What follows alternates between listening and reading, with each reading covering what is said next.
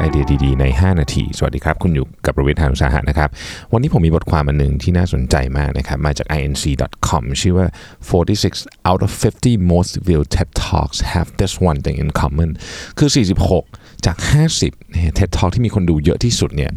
มีของหนึ่งอย่างที่เหมือนกันนะครับ เรามาดูนิดนึงว่า TED Talk ที่มีคนดูคนฟังเยอะที่สุดเนี่ยนะครับ เอา top 5 แล้วกันนะ มีอะไรบ้างตอนนี้นะครับ อันแรกเนี่ยคือ ดู School Kills Creativity เซอร์เคนโรบินสันดีมากนะฮะนี่ดีมาก ผมชอบมากเลยอันนี้นะเป็นเป็น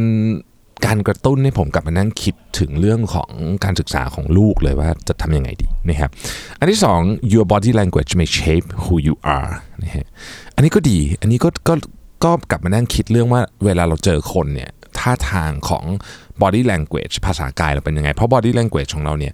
55%นะของการสื่อสารเยอะกว่าภาษาพูดเยอะเลยนะครับ อันที่3 Simon Sinek นะครับ How Great Leaders Inspire Action นะฮะ Start with Why นะอันนี้ดังมากนะครับ ทอ l k อันนี้เราก็ทำให้เวลาทำแบรนด์ทำ product นะต้องกลับมาคิดว่าจริง ๆ เราทำให้ใครเราทำเพราะอะไรนะครับ The Power of Vulnerability คือที่4นะฮะ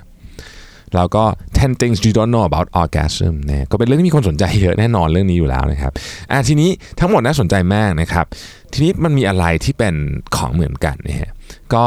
มีคนไปวิเคราะห์แหมบอกว่าจริง ๆ แล้วเนี่ย TED Talk ที่มีคนฟังเยอะที่สุดเนี่ยนะครับ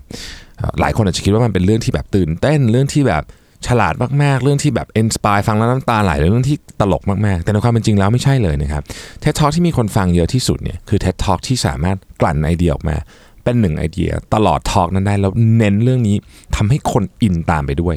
นะครับหรือที่เราเรียกว่า silver bullet นั่นเองนะฮะไม่ใช่หลายไอเดียแต่เป็นหนึ่งไอเดียที่แข็งแรงมากๆนะครับยกตัวอย่างเช่น talk your body language shapes who you are เนี่ยไอเดียก็คือว่า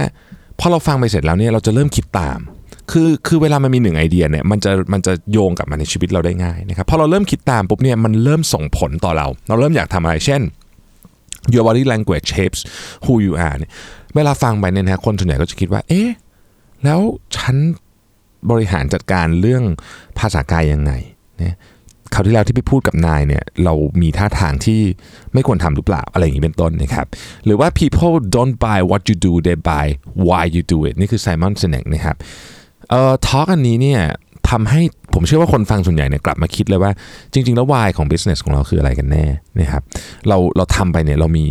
why ที่ชัดเจนแล้วเพราะจริงๆต้องบอกว่าทอล์กนี่ของ Simon Sinek เนี่ยมันเป็น ripple effect นะสูงมากเลยคือ มันมีคนไปคิดอะไรต่อเกี่ยวกับเรื่องนี้เยอะมาก หนังสือ Start with Why ของ Simon Sinek เนี่ยนะครับทำให้คนจำนวนมากเนี่ยกลับไปเริ่มคิดไม่ใช่เฉพาะเรื่องงาน หรือเรื่องบริษัทหรือเรื่องแบรนด์ แต่เป็นเรื่องของการดำรงชีวิตด้วยนะครับอีกอันหนึ่งนะครับของ เรเน่เบรเน่บราวน์นะครับชื่อว่า when we work from place that say I'm enough we are kinder to ourselves อันนี้ก็ทำให้เรากลับมานั่งคิดว่า จริง ๆ แล้วเนี่ย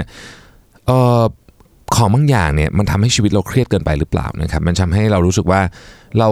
เราต้องกลับมาคล้ายๆกับว่า prioritize สิ่งต่างๆ ในชีวิตไหมว่าแบบเฮ้ยจริงๆแล้วเนี่ยบางอย่างเรา เราไม่จำเป็นต้องเครียดขนาดนี้หรือเปล่านะครับเวลาเราฟังเทสพวกนี้เนี่ยมันมันจะได้สิ่งที่ ถ้าอะไรที่รู้สึกว่าคนฟังเยอะเนี่ยมันมันมันจะมันจะเป็นอะไรที่ฟังแล้วเนี่ยมัน relate กับตัวเองได้นะครับของที่มันจะ relate กับตัวเองได้ภายในการพูด 18 นาทีเนี่ยมันก็ต้องเป็นไอเดียที่คมมากๆ สิ่งที่เราได้เรียนรู้จากเรื่องนี้นะครับผมเองก็สังเกตนะเวลาเราฟัง presentation ของใคร เวลาคนมา present ให้เราฟังสมมติเอเจนซี่มา pitch งานหรือ หรือใครก็แล้วแต่มาคุยกับเราเนี่ยอะไรที่มันทำให้เรารู้สึกว่าคนนี้น่าฟังจังเลยอะ่ะคนนี้แบบ ฟังแล้วแบบเราอยากซื้อของนะฮะก็มานั่งคิดดูเออใช่เขาเขาเขาพูดเขาไม่ได้พูดไอเดียเยอะ เขาพูดไอเดียเดียวแต่คราฟมันมาอย่างดี เวลาจะทำอะไรนะครับอยากให้ลองคิดดูว่าเราคราฟไอเดียของเราเนี่ยดี หรืออยังเอาตัวอย่างจากเท็ตทอพวกนี้ไปใช้ในชีวิตจริงนะครับ แล้วการพูดของคุณเนี่ยจะมีพลังมากขึ้น ขอบคุณที่ติดตาม5 minutes นะครับ สวัสดีครับ